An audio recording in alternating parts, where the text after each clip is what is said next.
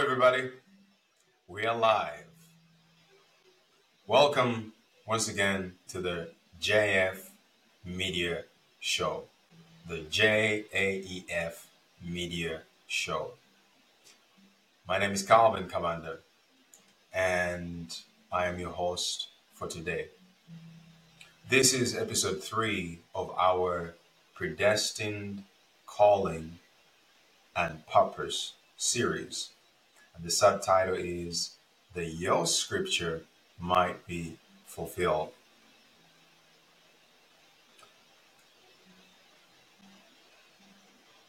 This series is a continuation or sequel of Let There Be Light, In Him Was Life, and the Life was the Light of Men series.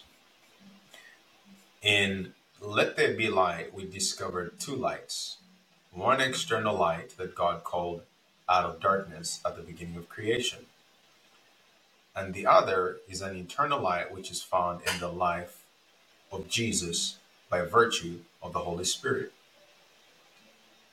This light, however, is very unique and accomplishes different things in us.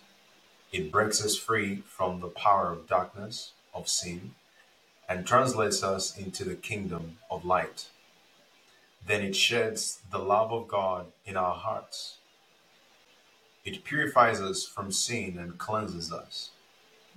Then it enlightens our path, which is our focus of this series predestined, calling, and purpose. That your scripture might be fulfilled. But before we go any further, I'd like to ask, how are you doing today? How are you doing, my brother, my sister, my friend? How are you doing today? I hope you're doing well. And if for whatever reason you're not feeling your best self, I pray that at any moment that you decide to press exit, that there will be enough unction, there will be enough power of God.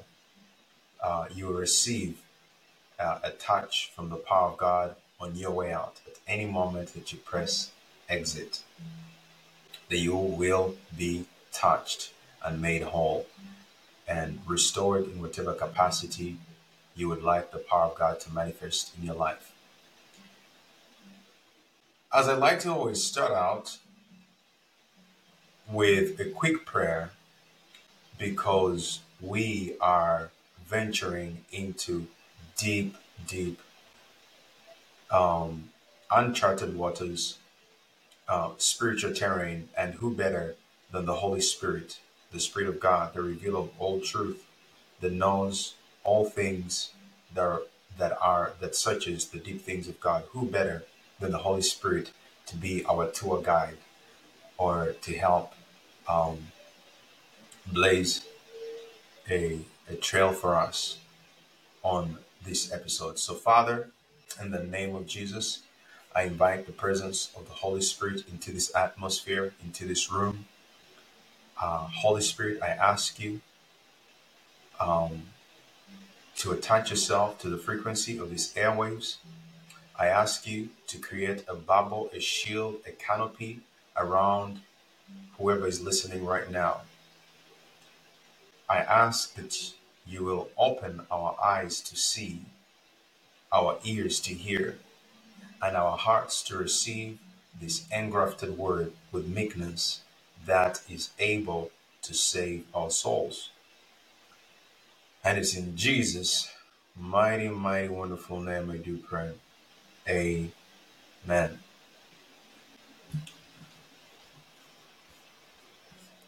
Our focus for this series is to understand how this dimension of this internal light operates in us. The dimension that enlightens our path of calling and purpose. In the Gospel of John, chapter 1, we read, In the beginning was the Word, and the Word was with God, and the Word was God. He was in the beginning with God. In him was life, and the life was the light of men. A few verses down after that, it says, That was the true light, which gives light to every man coming into this world. We discovered in the previous series, uh, the one leading up to this one, that perhaps the first and most important light bulb that every Christian, every believer needs to turn on is finding themselves in Scripture and learning not and learning how Scripture not only talks to you but about you. That you can harness prophetic utterances from Scripture, from the writings of the prophets Isaiah to Malachi. That you can see yourself through the lives of those who have gone before us. The scripture also says that there is no temptation that has taken you, but such as is common to man. And with every temptation, God is able to make a way. Your situation is not unique. My situations are not unique. We are to lean on the examples in scriptures in scripture as our blueprint. We are have been engrafted into the tribe of Judah, or you can now say the tribe of Christ, the line of the tribe of Judah. That's our tribe. Jesus often said that I have come to save that which was lost. That can be looked at in different ways. That's like an eagle that has grown up with chickens. And one day a mother eagle comes and says, I have come to save that which was lost. Meaning, I have come to tell this eagle that has never flapped its wings that, hey, you're not a chicken, you're an eagle. You're supposed to be traversing the skies. That is where you belong. Identity is the essence, our new identity in Christ becomes the essence of our being. For we were in this world lost, dead in sin and trespasses. But God, with His great love, wherewith He loved us, even when we were dead in our trespasses and sins, redeemed us. And Paul says, the mystery which was hidden from the foundation of the world, that there was a tribe of Christs that would come forth on the earth, that they were egos who didn't know that they were egos and they were walking on the earth as chickens. And the gospel was taught to them, a mystery was revealed to them that, hey, you're not a chicken, you are an ego. We were lost. We were walking west when we should have been going east. We were going south when our identity had pre had been predestined to go north. So we can find ourselves in scripture. The more I think about this, the more I feel like I understand it, but then my mind just can't grasp it. That's why the title of the series is called Predestined Calling and Purpose. Predestined calling and purpose. That your calling and your purpose were predestined. For you to now come back on to come back on track, that is for you to come and start walking in the fullness of what God has prepared for you and I to to bring onto the earth. Many times we pray, many times our starting point, our reference point is earth towards heaven. But Jesus always knew that he had been sent. So Jesus' reference point was, I am in heaven sent to the earth. We think that we are on earth going back to heaven. What we don't understand is that we're coming from before the foundation of the world into this age. We are not creatures whose starting point started on the earth. Jesus said in Hebrews chapter 10, verse 7 Behold, I come to do thy will, O God. A body you have prepared me.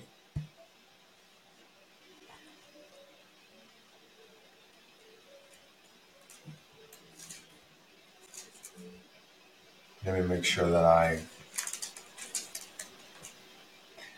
Then said I, Behold, I have come. In the volume of the book it is written of me, to do your will, O God.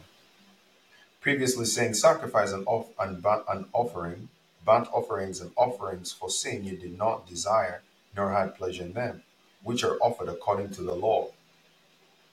Then he said, Behold, I have come to do your will, O God. Now, previously, yeah, this is what I wanted. Hebrews chapter 10, verse 5 says, Therefore, when he came into the world, he said, Sacrifice and offering you did not desire, but a body you have prepared for me. In burnt offerings and sacrifices for sin you had no pleasure. It says, But a body you have prepared for me. We are not physical beings having a spiritual experience. We are spiritual beings having a physical experience. Jesus is saying that a body you have prepared me, meaning every aspect of me, every dimension of me has existed before the foundation of the world. What this aspect of me is, is that aspect, just like Jesus was, entered into the form of a body to speak and articulate what had already been canvassed in the spirit world before you and I got here. We have to change our thinking. Um, even to utter some of these things, I was feeling very energetic earlier on. But as I knew that the subject topic that I was going to uh, come on on air to share was a sensitive, mind blowing subject, um, there's there's a weakness. There's a weakness that I feel because my mind is at the same time amazed, but I'm also asking, how can these things be? I'm like I'm like Nicodemus. How can a man be born again? Must he enter into his mother's womb and come out again? And Jesus said, That which is spirit is spirit and flesh is flesh.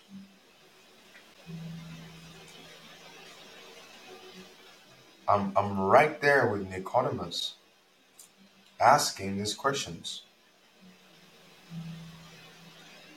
Nicodemus said unto him, How can a man be born when he is old? Can he enter a second time into his mother's womb and be born? Jesus answered, Most assuredly I say to you, unless one is born of water and the Spirit, he cannot enter the kingdom of God. That which is born of, of the flesh is flesh, and that which is born of the Spirit is spirit. Do not marvel that I said to you, You must be born again. The wind blows where it, where it wishes, and you hear the sound of it, but cannot tell where it comes from and where it goes. So is everyone who is born of the Spirit. So is everyone who is born of the Spirit. What that scripture is telling me, he's telling you that once your spirit man is activated, your spirit man can be in different places of the, di- uh, the can be in different places. Your spirit man can exist outside the limitations of space, time, and matter.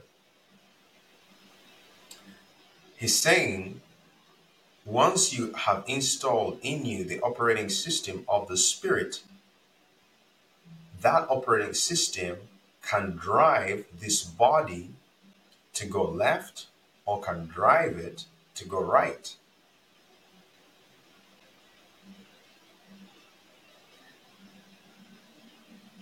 Nicodemus was thinking that the physical has to be born again. Jesus was saying in John chapter 6, he said, in John chapter 4, to the woman of the well, he says, God is spirit, and they that worship him must worship him in spirit and truth.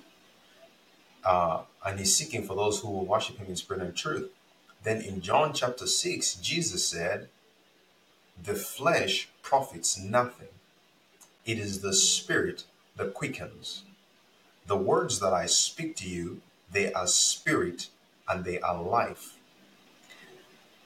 So when he comes here in John chapter 3 and talks about Nicodemus is wondering, how can this thing be? I'm already old. I'm already like this. How can I restart? How can I reset? How can I walk into a different life experience? Your body is, is, is the hardware, your spirit is the software. Hardware goes where software tells it to go. Software programs the hardware. Your life right now, if you are to download the software from the spirit about where you were predestined to be and go, your decisions will change, your tests will change, your desires will change, everything that you pursue that you like, it will change because you will be running on a different operating system. The flesh profits nothing. It is the spirit that quickens, that makes alive. The words that I speak to you, they are spirit and they are life. So I am marveled when I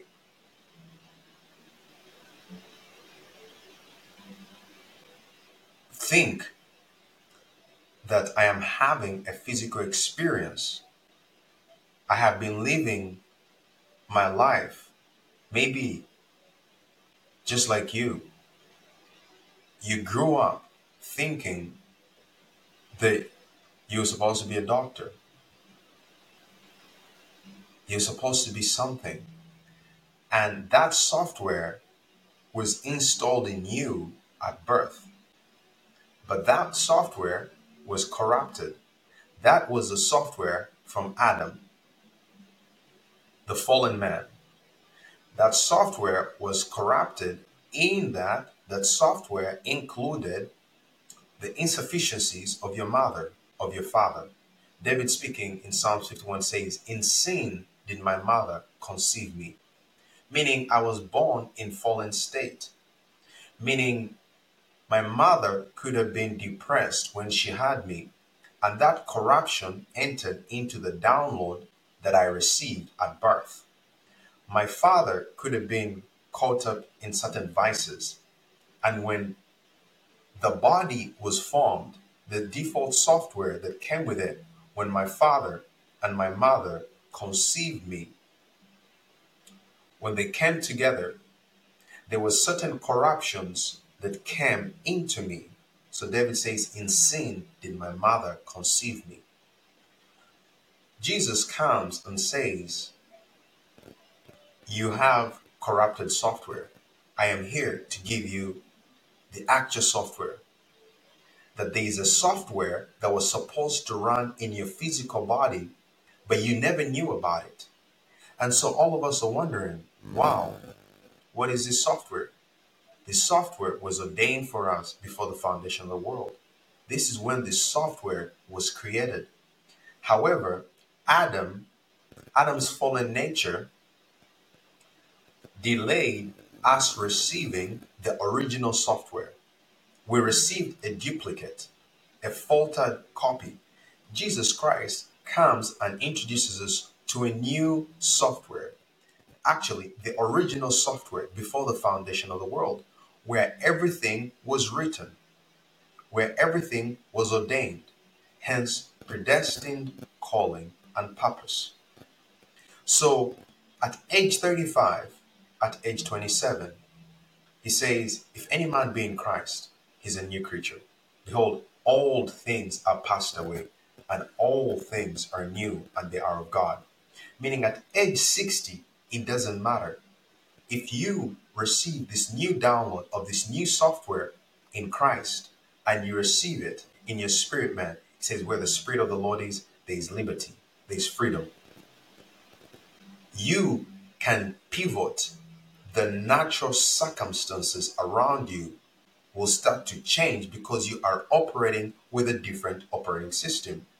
You, your programming has changed. Paul speaking to us says, By ye be transformed by the renewing of your mind. Be transformed by the acceptance, by the by this new software download in Christ. So many times scripture does not leave us as we were. It puts us in this vehicle called in Christ. In him I live. In him I move. In him I have my very being.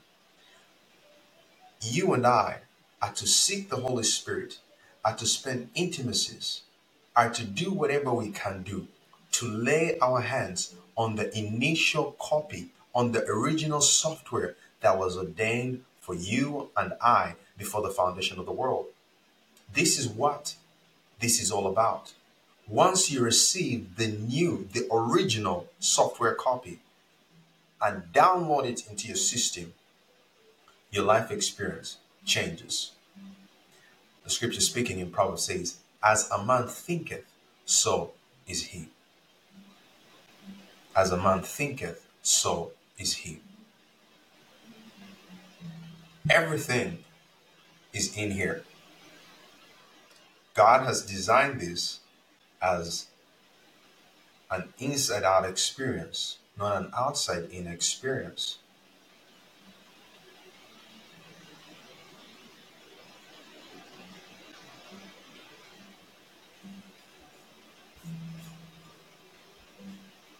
Let me give you a minute to ponder on that. An inside out experience.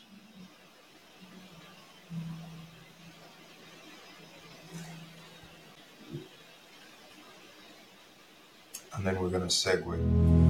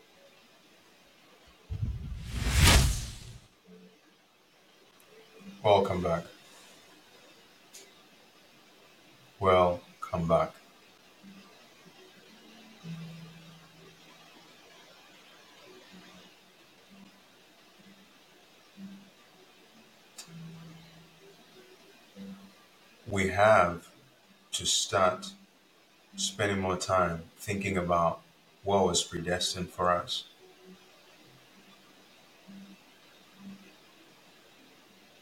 All my days are numbered out in your books, even my tears.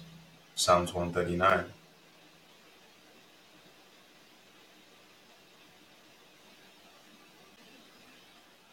Psalms 119, verse 1 to 5 says, Your word is a lamp to my feet and a light to my path.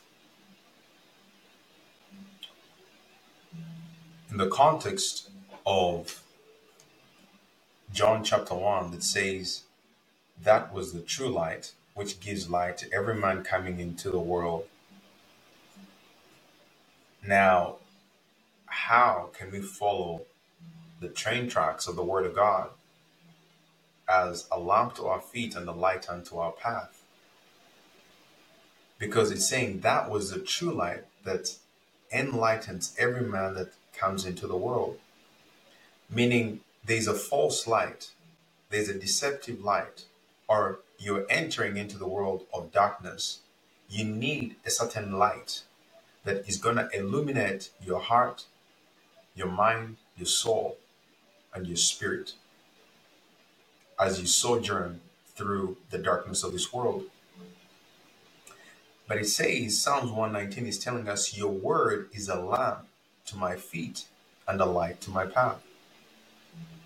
And this word here, the written word of God, is a blueprint of the spirit word of God. This is our gateway into the spirit. This is the architectural plan of the building that exists in the spirit. This paints pictures of what already exists. This is our Google Maps. This is what guides us into what was written in our predestination. So, as I was reading through the Gospel of John, a certain phrase started jumping off the page. And it just grew stronger in my conscience every time I read it. I could no longer ignore it. I don't know if you've had those experiences. And the phrase is that the scripture might be fulfilled. And what really jumped out, what really stood out to me is that surrounding that phrase that the scripture might be fulfilled was a lot of activity was a lot of activity happening in the natural to bring to pass what had been echoed from um, the foundation of the world. The echoes from the foundation of the world were causing physical matter to change, were causing governments to change, were causing certain people to come into authority and others to get out of authority, also that the scripture might be fulfilled. And I started to notice that the, that the scripture might be fulfilled was the software driving all the hardware. The scripture moment that we are living in is what is determining who goes into power, who comes out of power, whether the economy goes up, whether the economy goes down. The natural, I want you to start looking at the natural realm, the physical realm, the tangible realm as hardware. The software is the spirit. And so my perspective changed. It felt like all forces of nature were colluding, coming together, that software, scripture software, will be fulfilled. So, um, as we study, this is what we're going to do.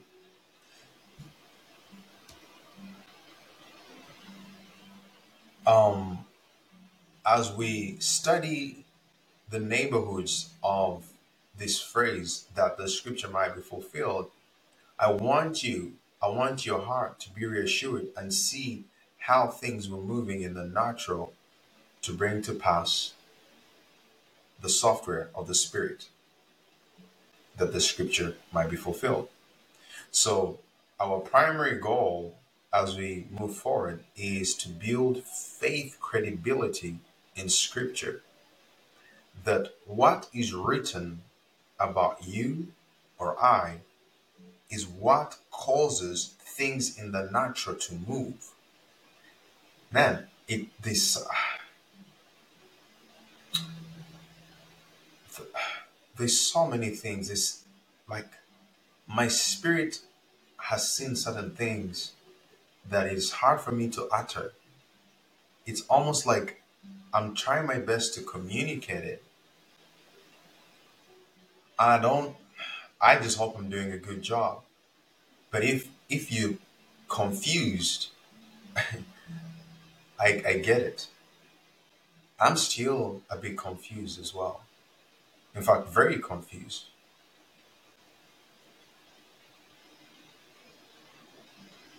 Your faith, Jesus said, which one can I pull from?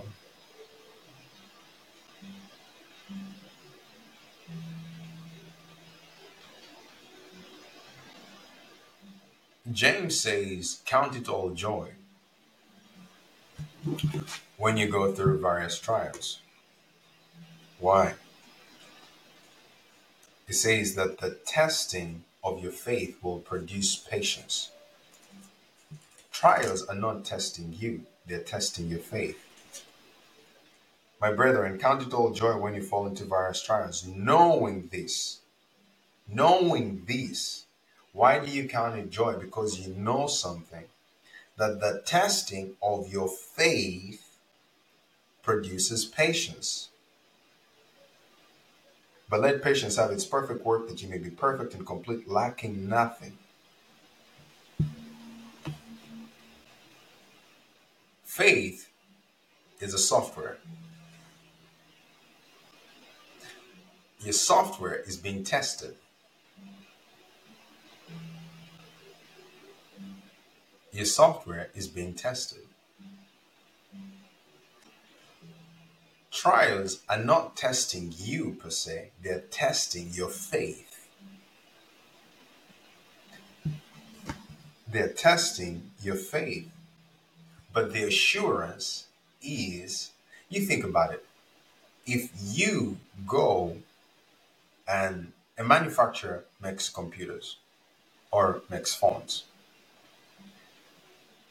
he guarantees his warranty or his guarantee is that this faith, this software, this phone that I'm selling you has the capacity to do this, this, and that.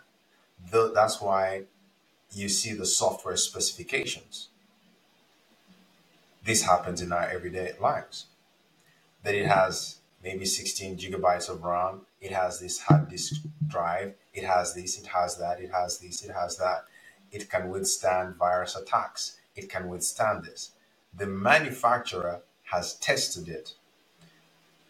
The scripture says the word of God is like silver tried seven times. It's been purified, refined through fire.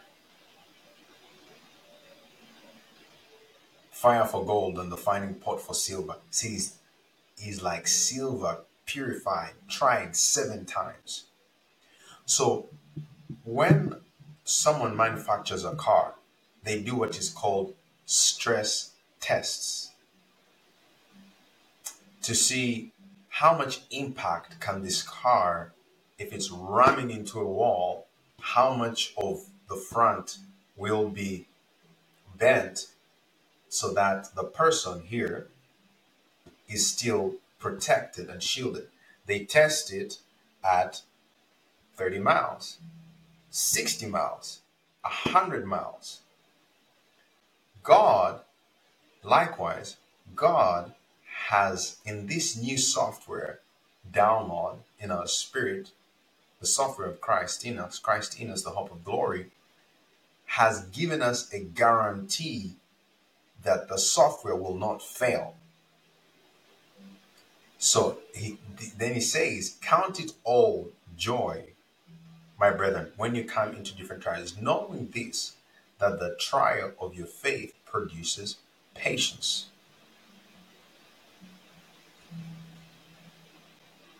The testing of your faith. It doesn't say the testing of you, it says the testing of your faith produces patience. That you now, who's driving the car, will have confidence. Will have confidence that my car can withstand any impact.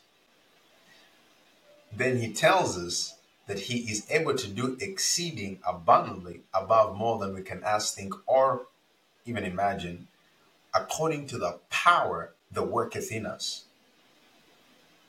The spirit software in us, he says he can do exceeding abundantly above more that you and I can ask, think, or imagine, according to the power that worketh in us. The power, the software that you and I have received to withstand trials and temptations. So Jesus speaking to them, he says, they say, Master, increase our faith. And he says, I tell you, if you have the faith of a mustard seed, you'll talk this mulberry tree and say, Be uprooted up by the roots and be cast into the sea. They wanted Jesus to increase their faith. Jesus was saying, You're asking me to increase your faith. I'm telling you, you have the software you already have the capability. You just gotta test it. You know, you gotta prove it. You gotta prove it. You gotta prove it. You gotta prove it. You gotta prove it. You gotta prove it. You gotta prove it. You gotta prove it. You gotta prove it. You gotta work it. You gotta work it. You gotta work it. You gotta work it. You gotta work it.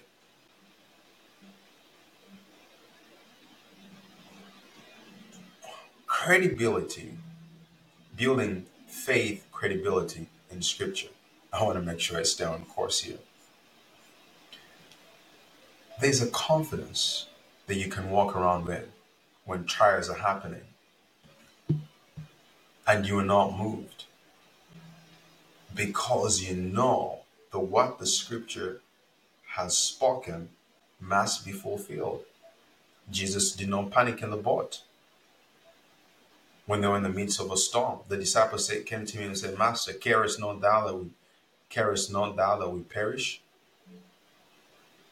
He arose and rebuked the wind and the sea, rebuked the winds and spoke to the waves and told them to be still and calm. Then he turned to his disciples and said, Where is your faith? Because he spoke in authority, knowing this, that the Son of Man must be lifted up, that he will die through crucifixion, not a storm on a sea. So when he stands up and says, Peace, be still, he's speaking from higher spiritual ground than the waves that are speaking. The force that is stirring up the waves of the sea to try to take him out, he's speaking from a high authority, and that force knows it. So it has to subdue, it has to bow out it has to give way to a higher authority, to a higher spiritual authority.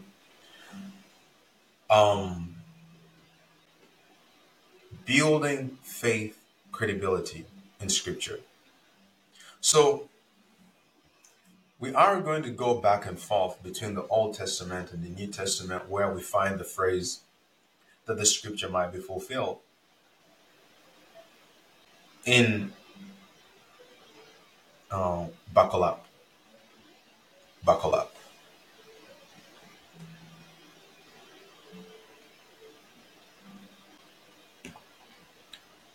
In episode two, we started venturing out yonder into the structure of prophetic utterances. We looked at how uh,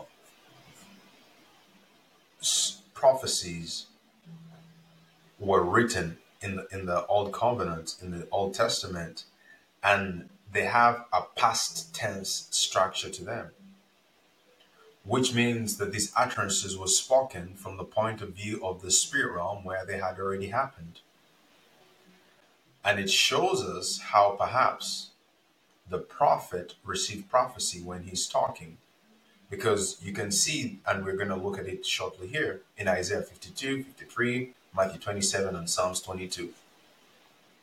How the prophet, the person who's receiving the transmission, the person who's transmitting these words to us, he speaks sometimes in a future tense, but other times he talks in past tense. And the clear picture of it is as someone who had a, a visual of something that already happened. So he's speaking in past tense. He can't help but speak in past tense because that's what he has seen. Sometimes he speaks in future he speaks in future tense. And this is mind blowing. It's, it's just like wow.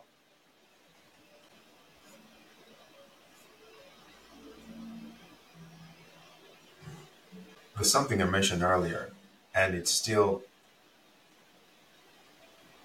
um, seeking more expansion. It doesn't matter. You might be 44 years old. You've been running on old software. If you can download the software of your predestination, that blueprint, the natural circumstances around you will have to change because it is the software that drives the hardware. That the scripture might be fulfilled is what can cause the economy around you to go up or to go down. A war, a war to break out, a new president to be elected, a president to stand down. Natural scenarios don't drive themselves. There's a spiritual software that drives them and causes things to happen the way they are.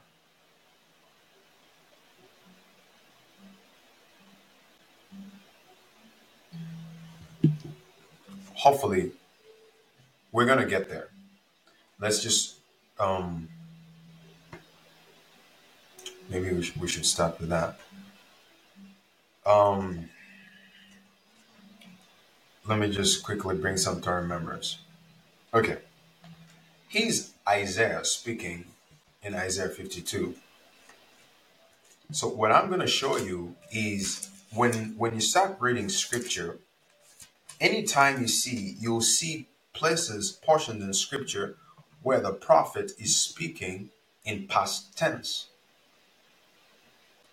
And that should prompt you to think, to imagine, to see that he's speaking of things that existed. For someone to say he wore a blue shirt with brown shoes, a white belt, and white pants. There's a difference between that and he will wear white pants, blue belt, brown shoes, and it's different. One of them speaks in ah, clarity of confirmation. He's speaking with confirmation, clarity of something that he saw happen. And I and I want you to start catching on those things. And this is we're not these some of the things I'm saying will not click right away. So you have to keep coming back and, and we're gonna flip the pages of scripture. We're gonna turn scripture inside and inside out. But my my my hope is that by the time we're done with this series, you have confidence, you can build credibility in scripture, in scripture utterances that have been written, that once you know the season that you're in, the scripture manifestation that you are in, that you can have peace in the midst of the storm. Because that everything around you is gonna work to bring to pass the fulfillment of your scripture. Okay, Isaiah speaking in Isaiah 52, verse 13 to 15. He says, Behold, my servant shall deal prudently. He shall be exalted and extolled and be very high. Now, that is future tense, right? Just as many were astonished at you, so his visage was marred more than any man, and his form more than the sons of men. It is talking about the crucifixion of Jesus. He's saying his visage was marred more than any man. Where did that come from? This is something that happened in the spirit. Isaiah saw this that had happened. He saw, ah, since we're in the age of technology, maybe, I don't know, today the Holy Spirit is just having me uh, use a lot of software, hardware terminologies.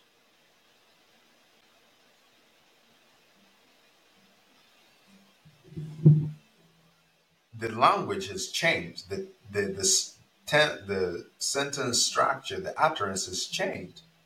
It has now gone into past tense. Just as many were astonished at you, so his visage was marred back there. But we know in the natural realm, this is also what happened with the crucifixion of Jesus. And his far more than the sons of men. Then now it changes back into present future. Says, So shall he sprinkle many nations. Kings shall shut their mouths at him, for what had not been told them, they shall see, and what they had not heard, they shall consider. Then, in Isaiah 53, we see a lot of past tense uh, speaking.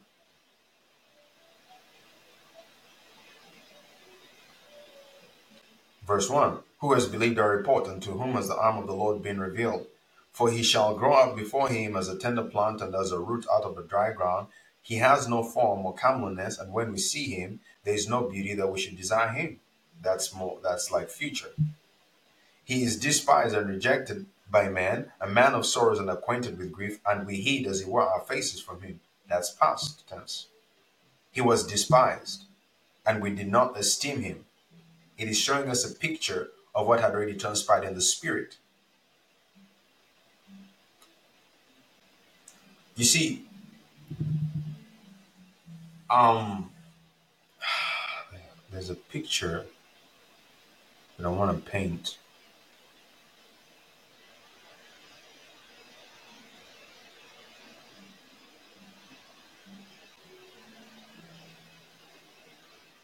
Software drives hardware. Um, the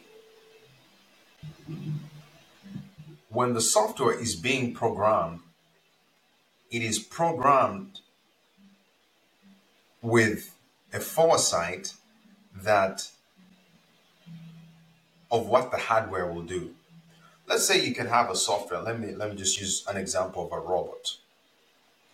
You can program a software that in that software you say cause the this arm of the robot to move up and down 10 times. The software always factors in all the hardware components. The software always factors in the hardware components. It says, okay, this is a system that is going to be running an arm, a leg, an eye, a mouth. So he was seeing this in the download of what Isaiah is speaking was what had happened before the foundation of the world. It says he is despised and rejected by men, a man of sorrows and acquainted with grief. And we hid as it were our faces from him. He was despised, and we did not esteem him. Says, Surely he has borne our griefs, he has carried our sorrows, yet we esteemed him stricken, smitten of God, and afflicted. But he was wounded for our transgressions. This is all past tense. He was bruised for our iniquities. The chastisement of our peace was upon him, and by his stripes we are healed. Everything is speaking here is past tense, but it's a prophecy that is speaking of what is going to happen in the natural physical manifestation that has already happened in spiritual manifestation. Prophecy is bridging spiritual manifestation and physical manifestation. It is telling us this is what this is how it happened in the spirit, and this is how it's going to happen. It doesn't change, and I know. So um, I see this image of a car. You think about it. Someone programs a system of a car, an engine, a drivetrain that says any vehicle in which this system is operated is de- is downloaded that vehicle is going to be able to move as fast as 100 kilometers per hour or move at 180 kilometers per hour. Do you realize that that in it, it does not change it does not diminish something having predestined does not diminish the manifestation in the in, in, in the physical there is still an experience. Let's say an engineer. I, I have i have an engineering background. So if i were um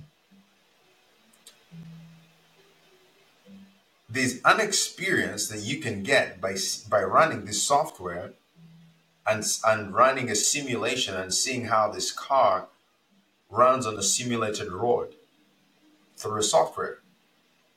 It's a whole different experience when you now build the hardware and now you have to match the software to cause the hardware to do what the software can do.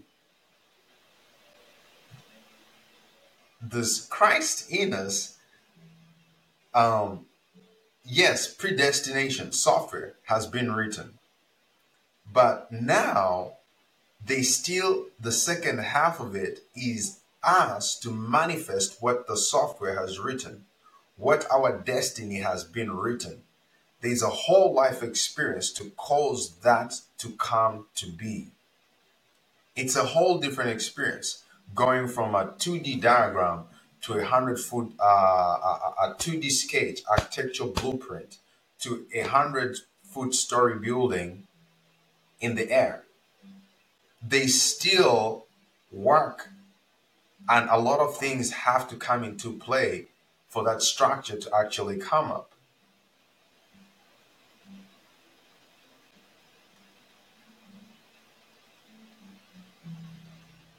There is. So isaiah is speaking in, in, in all of these things in past tense.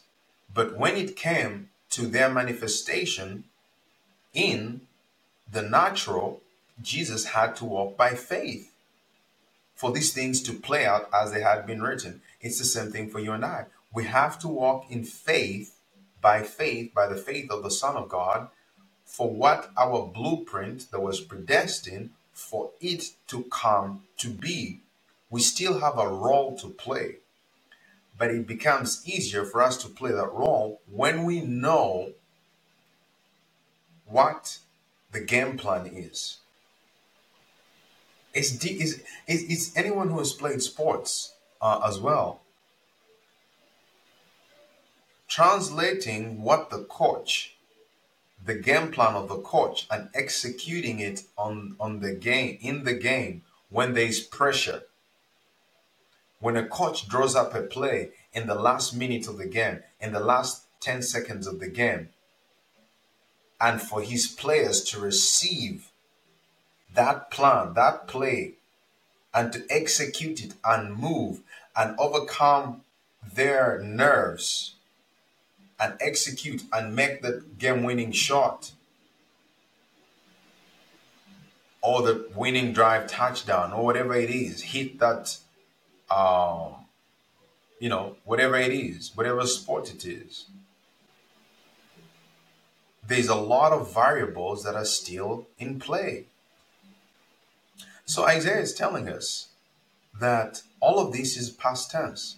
He was oppressed and he was afflicted, yet he opened not his mouth. He was led as a lamb to the slaughter, and as a sheep before his shearers is silent, so he opened not his mouth. He was taken from prison and from judgment. Man, he's talking about and continuing and talking and talking and talking. All of these things are past tense.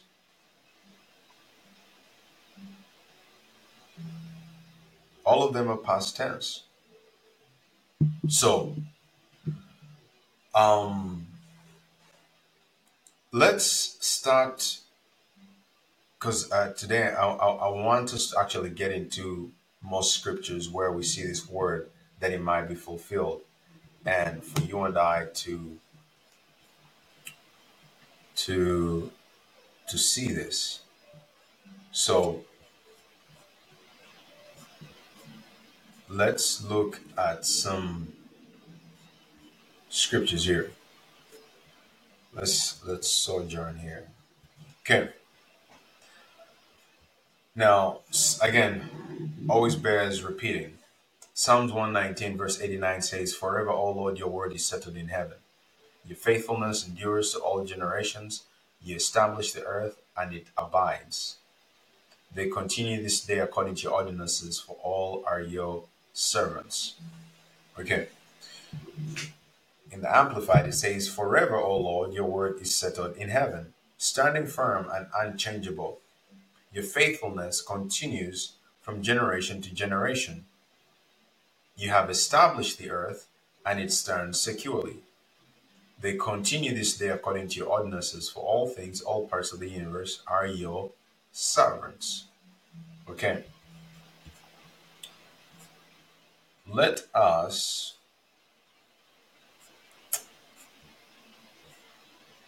start with some references from the Old Testament. And um, I want us to start seeing different combinations in scripture, seeing different scenarios, because I want you to be in a situation whether you are, it's an election of a country.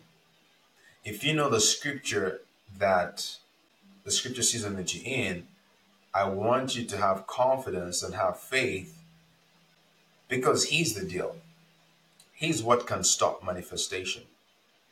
Albeit a coach knows, albeit the players know the game plan, albeit the coach has seen that this is the game winning play that you that his team needs because the coach has been watching the game from the sideline and he calls he calls a timeout, calls his players to the side of the field and says, This is the play we need to run there's 10 seconds left on the clock or there's five seconds left.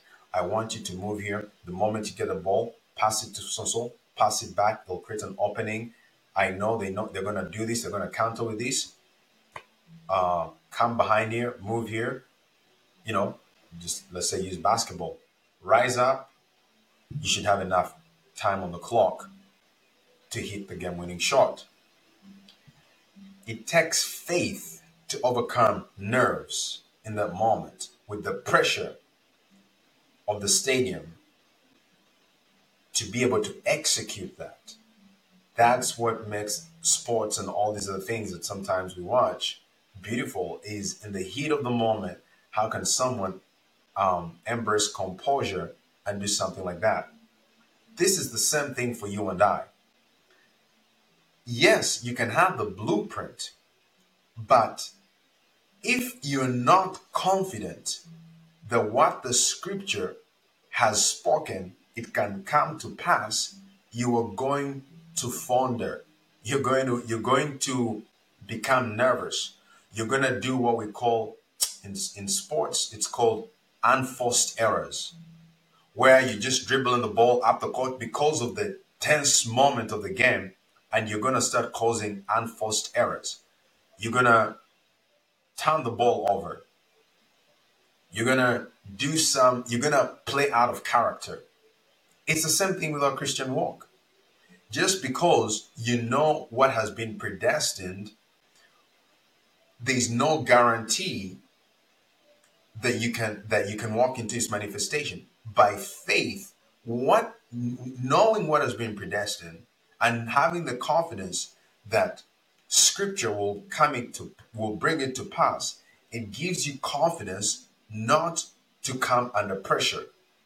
Knowing that whatever happens by his stripes i am healed no matter the doctor's report that is coming you are able to counter that knowing that my God shall supply all my needs according to his riches in glory, and standing in the midst of financial adversity, having the confidence that God will come through from unexpected sources, gives you confidence not to do some other things that you shouldn't do, not to dig down into debt. You may not see a way out that God is going to pull you out and in your own thinking, you might be thinking, get another loan, get another loan. You don't know that you're digging a deeper pit of debt that is going to take you more time to get out of. Meanwhile, if you have confidence, you say, No, I'm following God's will.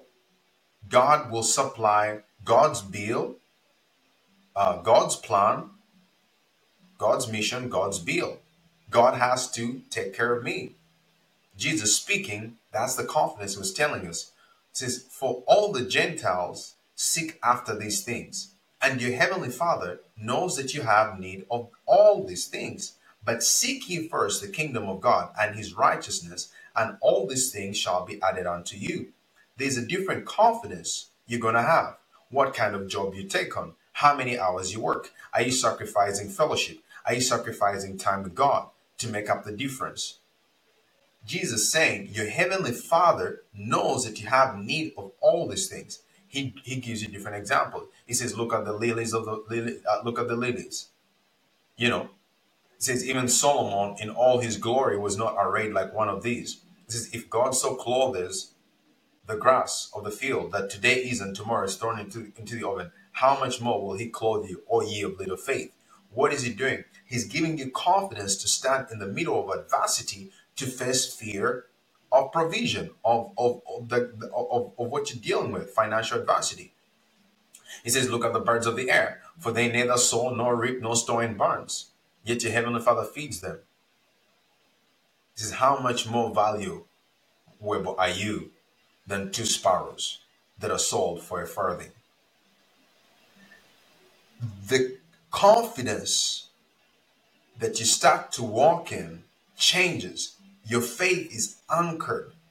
You're not going to be tossed to and fro. James speaking then says, If any man lacks wisdom, let him ask of God, who gives liberally and upbraideth not. But let that man ask in confidence, not wavering, knowing this, that he who wavers is tossed like the waves of the sea to and fro. And let not that man think that he shall receive anything of the Lord. You, you don't waver when your confidence is in that the scripture has to be fulfilled around me, something has to happen. The software is going to cause the hardware around me to move in a certain direction. He says, For those who he knew, he predestined, those he predestined, he called, those he called, he justified, those he justified, he's glorified. Then he says, For all things work together for good to those that are called by God. But I love other translations that say that all the God causes all things to work together for good to those that love him, who are walking according to his purpose and calling, as I like to add or paraphrase. So you, your confidence changes. Things start you these again, Proverbs 3 5. Trust in the trust in the Lord with all your heart, and lean not unto your own understanding. In all your ways acknowledge him, and he shall direct your paths. In all your ways acknowledge him, and he shall direct your paths. Do not be wise in your own eyes. Fear the Lord and depart from evil. You will be health to your flesh and strength to your bones. Satan, when he brings pressure, he has to use different doors. Maybe an emotional heartbreak. maybe a financial adversity. You, you're thinking that Satan is coming to you for fin- uh, for for for debt or maybe a financial provision. That is is a smoke screen. Satan wants to bring in a sickness and disease. However, he's now looking in your life and saying, Where's an area that I can come in through? It says fear. Fear. It says you're dealing with an emotional heartbreak. He wants to, in the long term, he wants to clothe you with the spirit of, of heaviness. He wants you to be walking in depression. He wants you to be your your mind, your mental health, to be. Uh, he wants to break you. Mental illness, and so he's going to use a situation in your life as the opening for something worse. He knows if I can get you in a season of worry for six months, I know you're going to stop working out. I know you're going to be mean and bitter to your wife. Eventually, uh, your relationship is going to start to crumble and he's going to steal, kill, and destroy. He's stealing something. After he is stolen, he wants to kill and destroy. He's coming to steal your peace. He's coming to steal your confidence. He's coming to steal your courage. Many times the scripture says, Fear not, do not be afraid. This is where peace, knowing that the scripture must be fulfilled, becomes an anchor for peace in the midst of a storm. You might be trying to fend off financial lack, a bill payment, or emotional heartbreak, or this or that. And you've left your door open, and now Satan has introduced cancer. He has introduced the spirit of lust because you're depressed.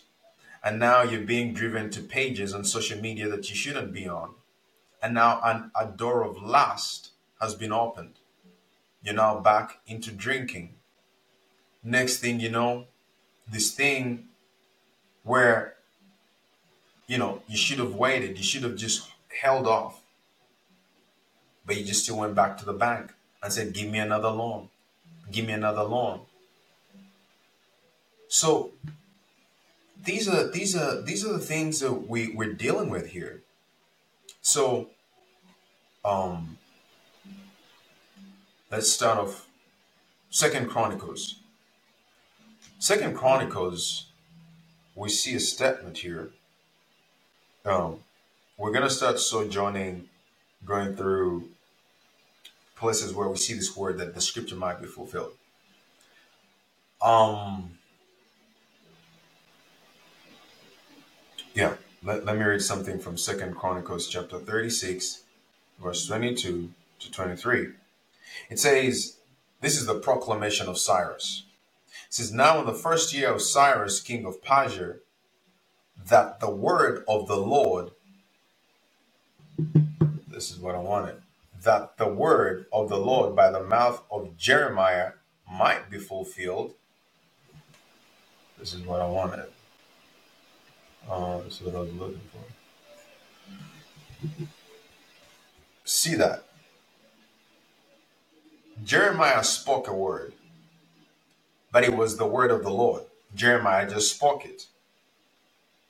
It says, Now in the first year of Cyrus, king of Persia, that the word of the Lord by the mouth of Jeremiah might be fulfilled, the Lord stirred up the spirit of Cyrus, king of Persia, so that he made a proclamation throughout all his kingdom and also put it in writing, saying, Thus says Cyrus, king of Persia, all the kingdoms of the earth the Lord of God of heaven has given me. Thus says Cyrus, king of Persia, all the kingdoms of the earth the Lord of the Lord God of heaven has given me. And he has commanded me to build him a house at Jerusalem, which is in Judah. Who is among you of all his people? Who is among you of all his people? May the Lord his God be with him and let him go up. Okay. Cyrus, there's something has changed. This is a king. Because the word of the Lord spoken that Israel has to come back from exile after 70 years, that word now has to be fulfilled. The spirit of a king is stirred up. And he makes a decree. A new law is passed. A legislation for God's people to return. Let's keep building up on this and we see we see a different context of it. In Ezra chapter 1, verse 1 to 4. Says, Now in the first year of Cyrus, king of Persia, that the word of the Lord by the mouth of Jeremiah, you see the difference? That the word of the Lord by the mouth of Jeremiah might be fulfilled, the Lord stirred up the spirit of Cyrus, king of Persia, so that he made a proclamation throughout all his kingdom and also put it in writing, saying, Thus says Cyrus, king of Persia, all the kingdoms of the earth the Lord of God of heaven has given me, and he has commanded me to build him a house at Jerusalem, which is in Judah. Who is among you of all his people? May his God be with him, and let him go up to Jerusalem, which is in Judah, and build the house of the Lord God of Israel. He is God, which is in Jerusalem. And whoever is left in any place where he dwells, let the man of his place help him with silver and gold, with goods and livestock, besides the freewill offerings for the house of God which is in Jerusalem. My goodness, there's so much to say here. So, the Spirit of the Lord is stirred up. The Lord stirs up the spirit of Cyrus to speak, to make this proclamation. Now, whoever is caught in in this atmosphere where the scripture is being fulfilled look at the things that are happening because of a scripture a word spoken by god through the mouth of jeremiah being fulfilled look at the activity that is happening Legis- a, a king has issued a decree okay now in that de- in that decree he has also said, Whoever is left in any place where he dwells, let the men of his place help him with silver and gold. This decree is now changing money to move into the hands of those who are going up to build. He says, Let the men of his place help him with silver and gold, with goods and livestock. Money and possessions are changing hands. The economy is shifting besides the freewill offerings for the house of God which is in Jerusalem.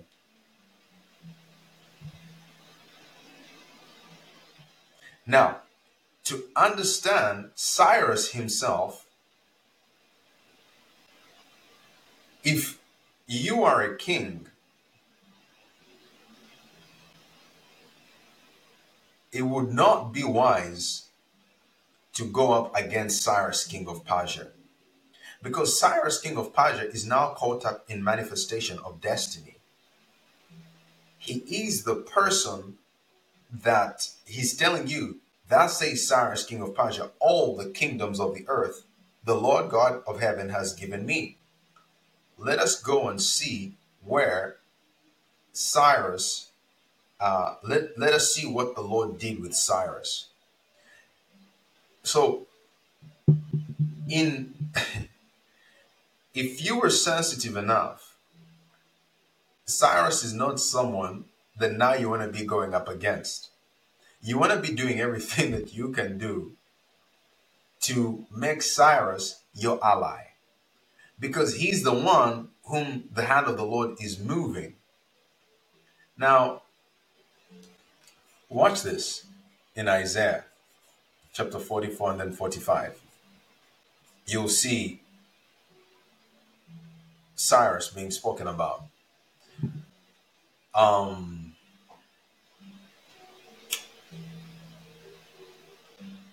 Isaiah 45. Let me first go there.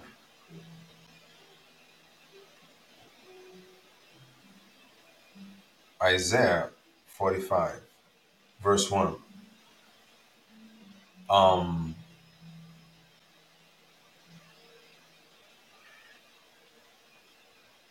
let's start in verse 44. Verse 44, no, chapter 44, verse 21. And let's see something here.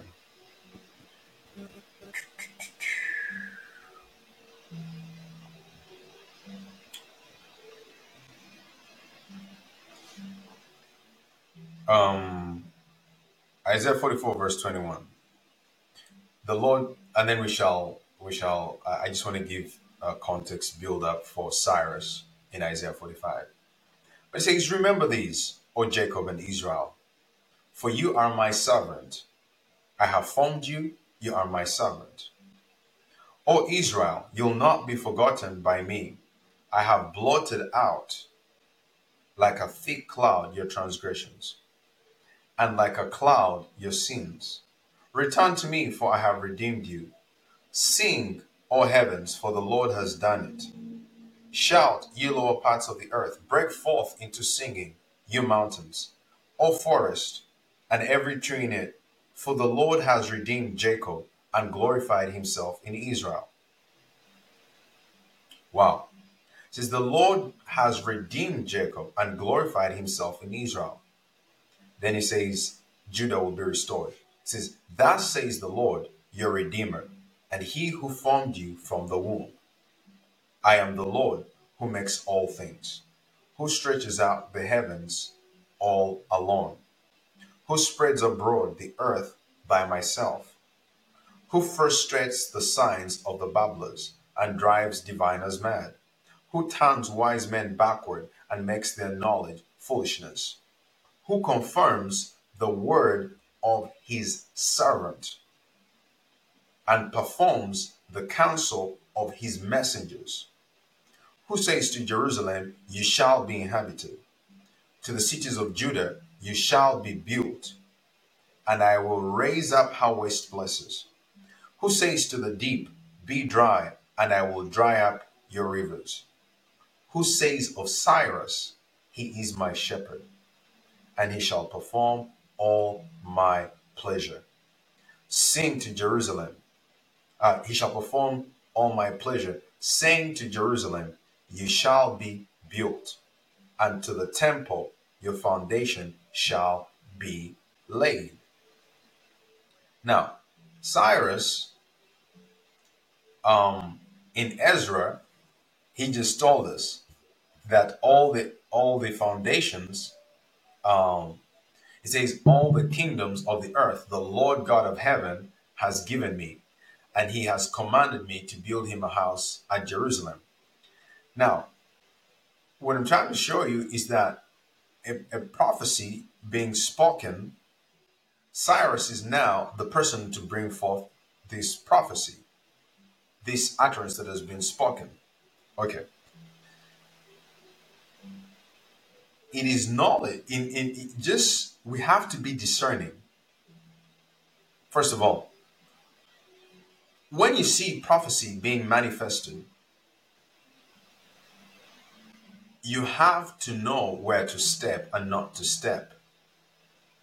For instance I, i've always thought about it. The prophecy was um jesus would ride on a donkey on a colt so, if you were going to start up a business, if let's say you just think about it, if Scripture had it that he will ride, Jesus would ride on a donkey, and let's say a famine happened, all nature would correspond and correlate to see that there would not be famine for hay. Even if a pestilence, a disease came through that was attacking livestock and all of that, it would be stewarded away from attacking donkeys because the prophecy was that Jesus would ride on a donkey. It is spiritual wisdom if you are in Jerusalem at that time to be in the business of donkeys, not in the business of, uh, let's say, another animal. Again, of course, there's different ways to look at it, but I'm just saying there's spiritual wisdom that seeing that Cyrus, that hearing a proclamation and saying, Man, the man said in 70 years we are going to return. The king of where we are right now of Babylon is Cyrus. You don't wanna you don't want to be an enemy of Cyrus. No matter what happens, he is going to trample on you because the hand of God is with Cyrus because Cyrus has to make the decree for the children of Israel to return to Jerusalem. And that's what you see in Isaiah 45. So, and I like the subtitle in my in, in my Bible. It says Cyrus, God's instrument. Thus says the Lord to his anointed, to Cyrus, whose right hand I have held, to subdue nations before him, and loose the armor of kings, to open before him the double doors, so that the gates will not be shut. I will go before you and make the crooked places straight. I will break in pieces the gates of bronze and cut the bars of iron.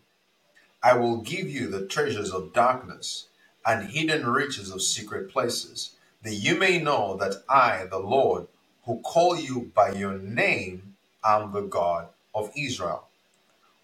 Why? It says, For Jacob, my servant's sake, and Israel, my elect, I have even called you by your name.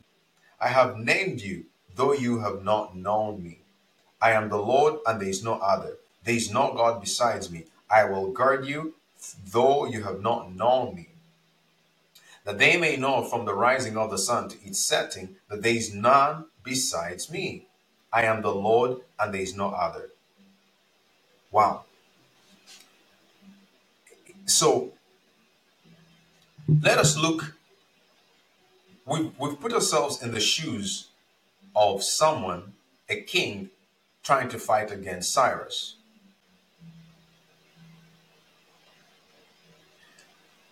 So these changes that we, we have to search, even politics. What scripture fulfillment is said country in? The sons of Issachar were men of understanding who knew times and seasons and had understanding and knew what Israel ought to do. If the mighty hand of God, if scripture fulfillment is moving east and you're trying to be a wind blowing west, you, are going to get run over. You are going to get run over. It changes the discernment. You have to, then we have to start searching this country based on how where are they? What is their season? What is their timeline? That gives us knowledge of how the political structure is going to play out. Let's, for instance, the United States. Um, I'm not going to go there, but I am marveled because you you can see no matter what goes against let me let, let, let me not let me not go there let me not go there but i can see if, if you if you're a spiritual man if you're discerning in the spirit you can see where the wind is blowing that no matter what happens someone has to end up somewhere because the Lord is trying to do certain things. Now, the U.S., the United States, finds itself in a very interesting, peculiar uh, place because, you know, is it, you know, are you mapping it on the history of Babylon? Are you mapping it on the, you know, we'll have to go, you know, we have to go into the book of Daniel and see certain things here, but you can you can discern in the spirit what has been written. So no matter you, how much money or whatever you want to do to enter the game of politics in this season, there's a specific fulfillment that has to happen. So you have to be discerning if you're in politics. No, okay, so we, we, we, we were talking about someone in, the, in, let's say in this age who would be an enemy of Cyrus. Man, God has said himself, Cyrus, whose right hand I have held, to subdue nations. God is literally fighting for this man to loose the armor of kings because this man, at a certain point, when the clock turns 70 years, he has to give this decree and say, um, Who is among you of all his people? May his God be with him and let him go up to Jerusalem, which is in Judah. So, if you're Cyrus and you know you're caught up in the manifestation of scripture fulfillment, how much confidence should you have to wage war? Because the guy has a green light. He says to subdue nations before him and loose the armor of kings, so that the gates will not be shut. He says, I will go before you and make the crooked places straight. I will break in pieces the gates of bronze. I'll cut the bars of iron. You know, he God has spoken that he will subdue nations before Cyrus. So if you're Cyrus and you know that this is the prophetic manifestation that is happening, and you're caught up in the middle of prophetic fulfillment, do you see the faith that Cyrus has to go out in battle?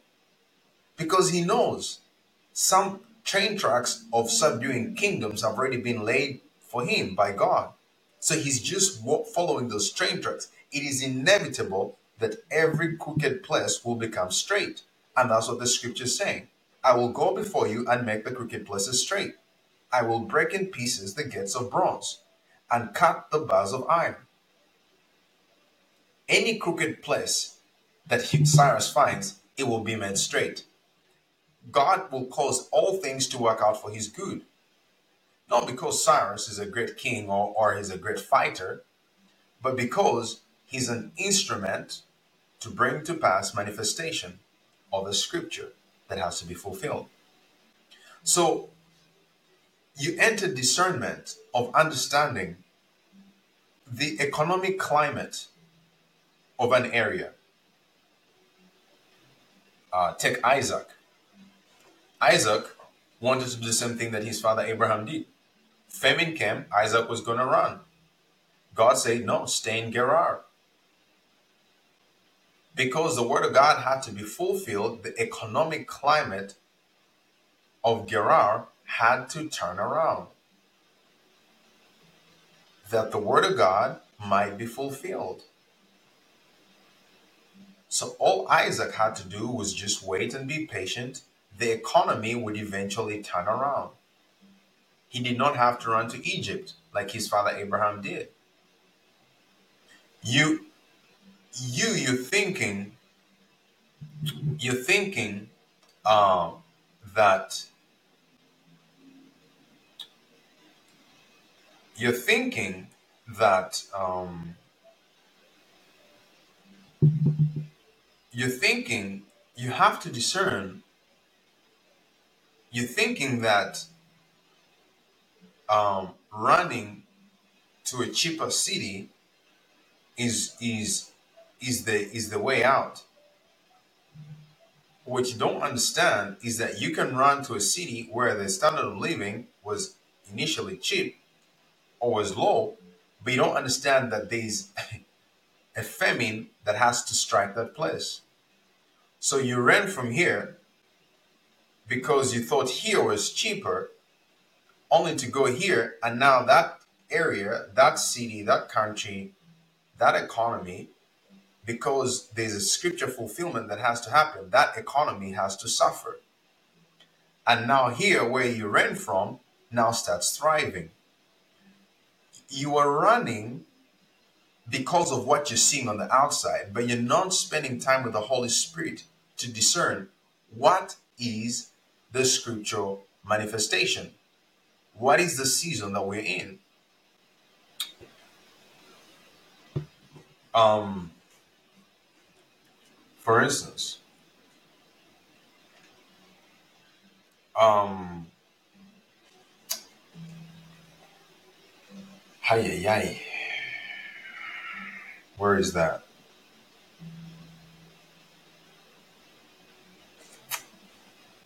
Let me show you something in Isaiah.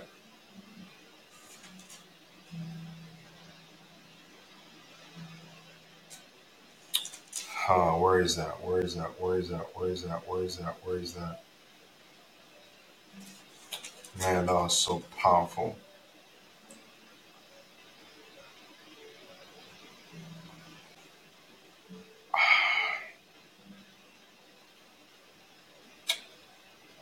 There's there's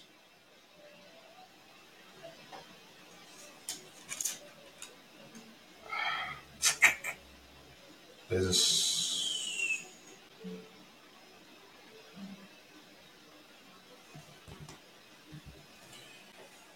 there's there's a there's a word there's a there's a there's a um a word that I was looking at in the book of Isaiah, man, that just spoke to the economic climate of the of the city where I am.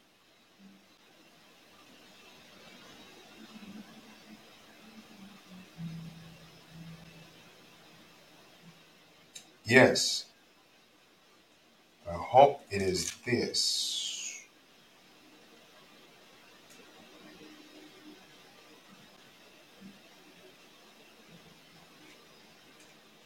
And basically, it was an utterance that this I was reading in the book of Isaiah that spoke to the economic that spoke to the real estate situation that we're dealing with right now in Vancouver.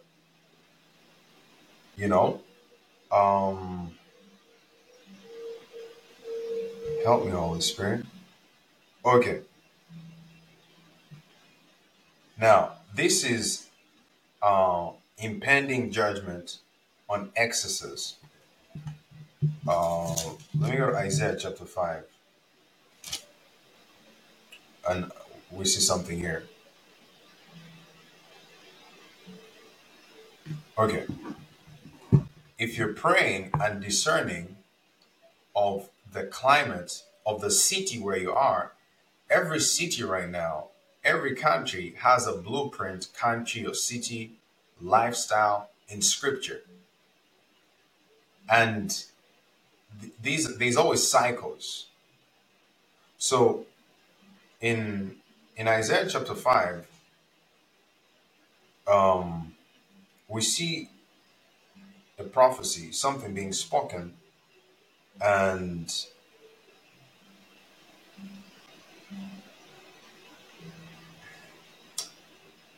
that that jumped out to me. So if you're familiar, if you've heard about Vancouver, uh, Vancouver, Canada, that is, it has become one of the most quote unquote expensive places to live around the world. The real estate prices are um, through the roof. It is one of the most expensive places to live around the world, top five, if not top three. So I was just, you know, reading through the book of Isaiah, and I'm always looking for these blueprints that can speak into our times, right? And there's there's an impending judgment on excesses, excess. And this is what it reads. It says, Woe to those who join house to house. They add field to field, till there is no place where they may dwell alone in the midst of the land. In my hearing, the Lord of hosts said, Truly, many houses shall be desolate, great and beautiful ones, without inhabitant. For ten acres of vineyard shall be shall yield one bath, and a homer of seed shall yield one ephah. Woe to those who rise early in the morning that they may follow intoxicating drink, who continue until night, till wine inflames them. Then he says, The harp and the strings, the tambourine and flute and wine are in their feasts, but they do not regard the work of the Lord, nor consider the operation of his hands. Therefore, my people have gone into captivity because they have no knowledge. Their honorable men are famished, and their multitude dried up with thirst. My goodness.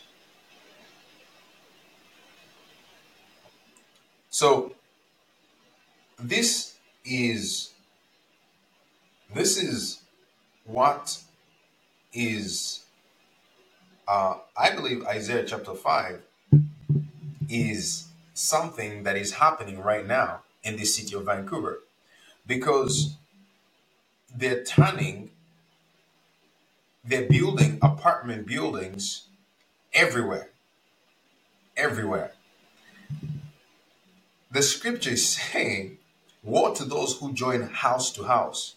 They add field to field till there is no place where they may dwell alone in the midst of the land.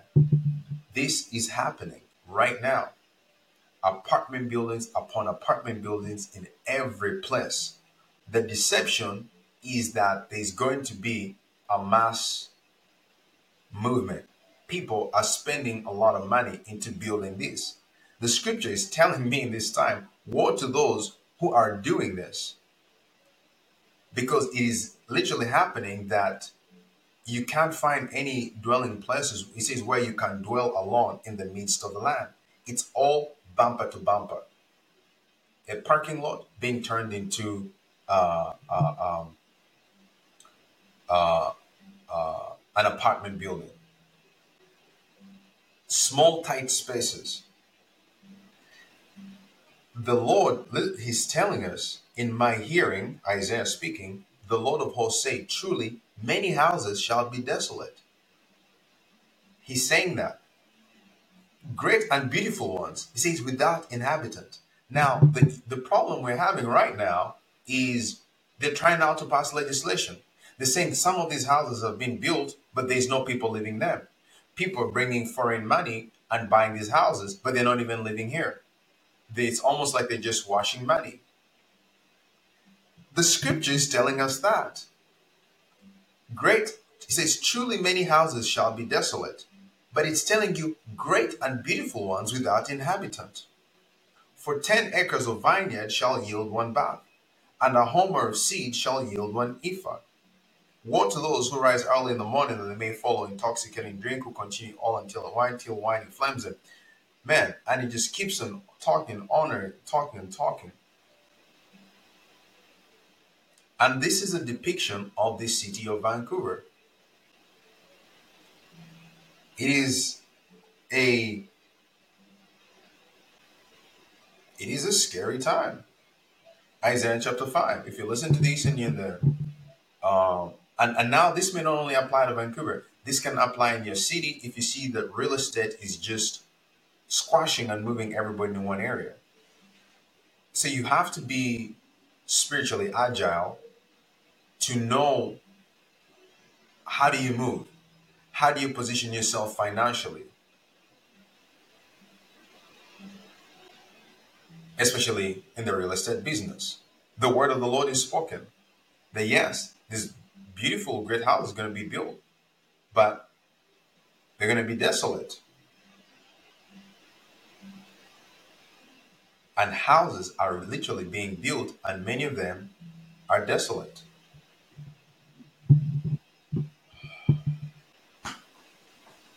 This is what we this is what we see. So Jeremiah So we've read the prophecy about Cyrus.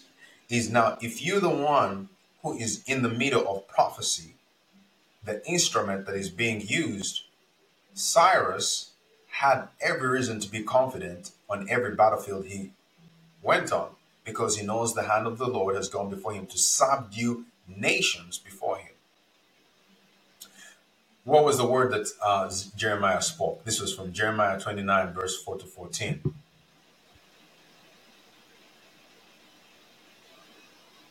Jeremiah 29, verse 4 to 14. Let me read that and then we can round up. Thus says the Lord of hosts. This was the word that was spoken by Jeremiah that had to be fulfilled.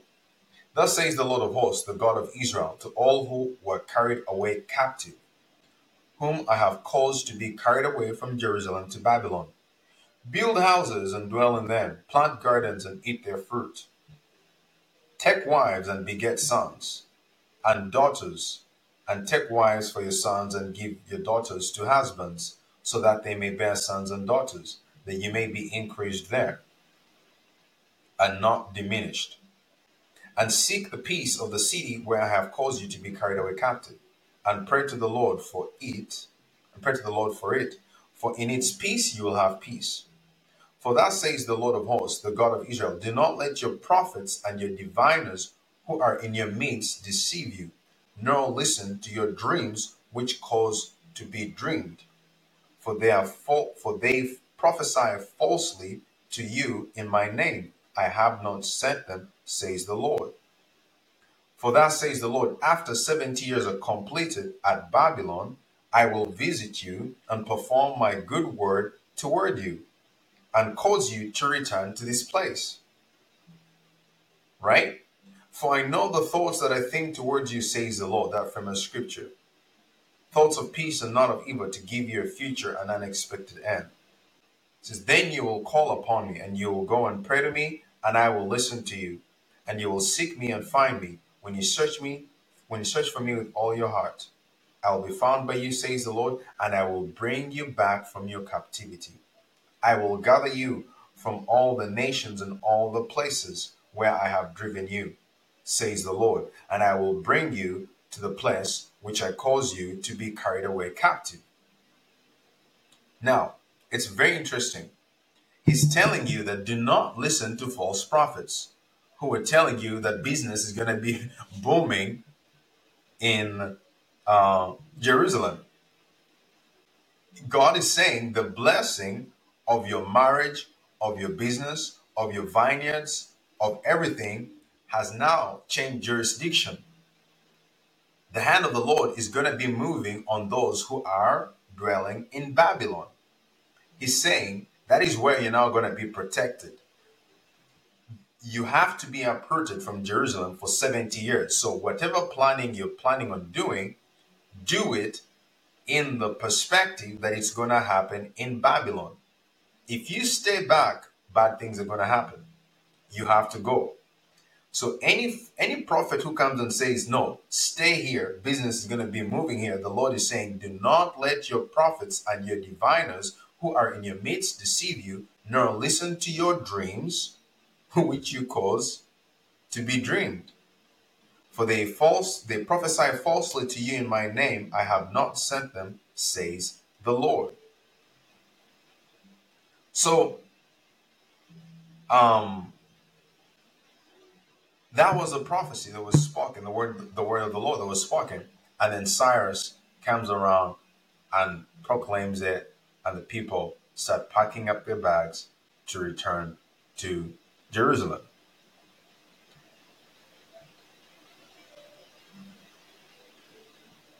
We are going to be seeing many of such utterances in the Old Covenant, in the New Covenant.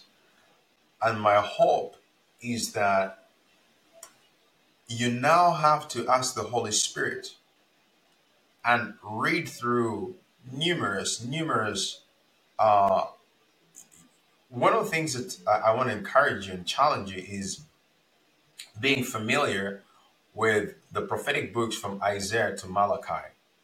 Because those are books that speak into the futures of cities, governments, and all of these things. So you will have confidence on knowing what business to start, what is the season to be in, where what, what is going to be thriving. You you you read, the Holy Spirit will jump some things off the page for you that will relate to the city that you live in, and you will know.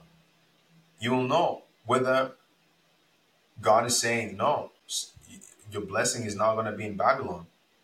You'll know when God says now it's time to leave Babylon, go to go to Jerusalem.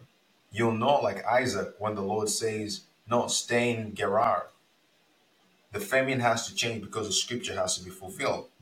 So we're going to spend time uh, uh, in, in our next episode we shall look at some uh,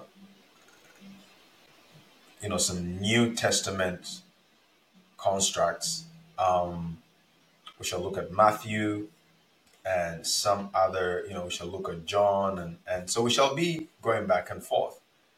But i, I really hope that this uh, blesses you and, and has spoken to you and has encouraged you. And this is a it's a very interesting subject.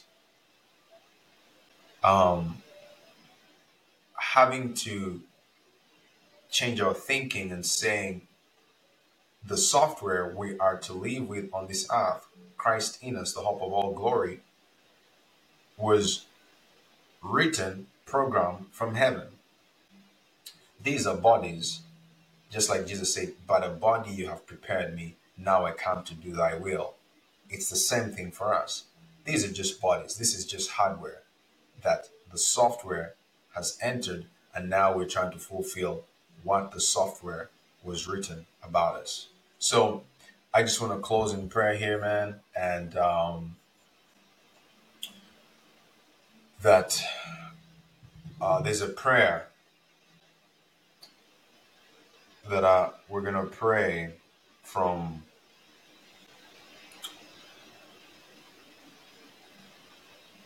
from Colossians. Paul prayed this prayer for the church Colosse or Colosse. And I'm, and I'm just going to pray this prayer for us in closing here. So, Father, uh, in the name of Jesus, we thank you once again for your spirit uh, that is present with us right now to open the eyes of our understanding. And Lord, I pray that these words that Paul prayed by the leading of the Holy Spirit for the church of Colossae be unto us in the name of Jesus. This is from Colossians chapter 1, verse 9. It says, first of all, it says, For we give thanks to the God and Father of our Lord Jesus Christ, praying always for you, since we heard of your faith in Christ Jesus and of your love for all saints, because of the hope which is laid up for you in heaven, of which you heard before in the word of truth of the gospel, which has come to you as it has all as it has also in all the world and is bringing forth fruit as it is also among you since the day you heard and knew the grace of God in truth as you also learned from Epaphras our fellow our dear fellow servant who is a faithful minister of Christ on your behalf who also declared to us your love in the spirit. For this cause we we also since the day we heard of it do not cease to pray for you. And I want to pray for you right now in the name of Jesus. And to ask that you be filled with the knowledge of His will, of God's will, in all wisdom and spiritual understanding, that you may walk worthy of the Lord, fully pleasing Him, being fruitful in every good work, and increasing in the knowledge of God, strengthened with all might according to His glorious power, for all patience and long suffering with joy giving thanks to the Father who has qualified us to be partakers of the inheritance of the saints in light. He has delivered us from the power of darkness. Hallelujah. The power of not knowing what we were predestined, called to do. He has delivered us from the power of darkness and conveyed us into the kingdom of the Son of His love, in whom we have redemption through His blood, the forgiveness of sins. Hallelujah. In the name of Jesus. Hallelujah. Hallelujah. Hallelujah. Hallelujah. So I pray that, that those words will be unto you, that you will walk in the fulfillment, that you'll be empowered by um, the utterance of that scripture. Glory be to God. Man, I'm so excited. Um, this is a hard, hard um, teaching or word study that um, I pray that the Lord will continue to to give us utterance, um, that He will open the eyes of your understanding to be enlightened to the spiritual truths. Because in this world where we're going, you and I are going to have to lean more than ever on the words, it is written. It is what Jesus, it was the weapon Jesus used in the height of his temptation. It is written. You and I are going to have to lean on what has been written about us. So, thank you for tuning in. And our closing benediction for today, these words to close us and see off today are um, now, my goodness, these are precious words. Now may the Lord Jesus Christ Himself, the Lord of peace Himself, give you peace always in every way. The Lord be with you all. The grace of our Lord Jesus Christ be with you all. Amen. Once again, your host for this show episode was Calvin Cavanda. Thank you for tuning in. We hope this episode blessed your heart. Grace, mercy, and peace be multiplied unto you. And may the Lord keep you, bless you, and keep you from the evil one. Thank you for tuning in and see you on the next episode.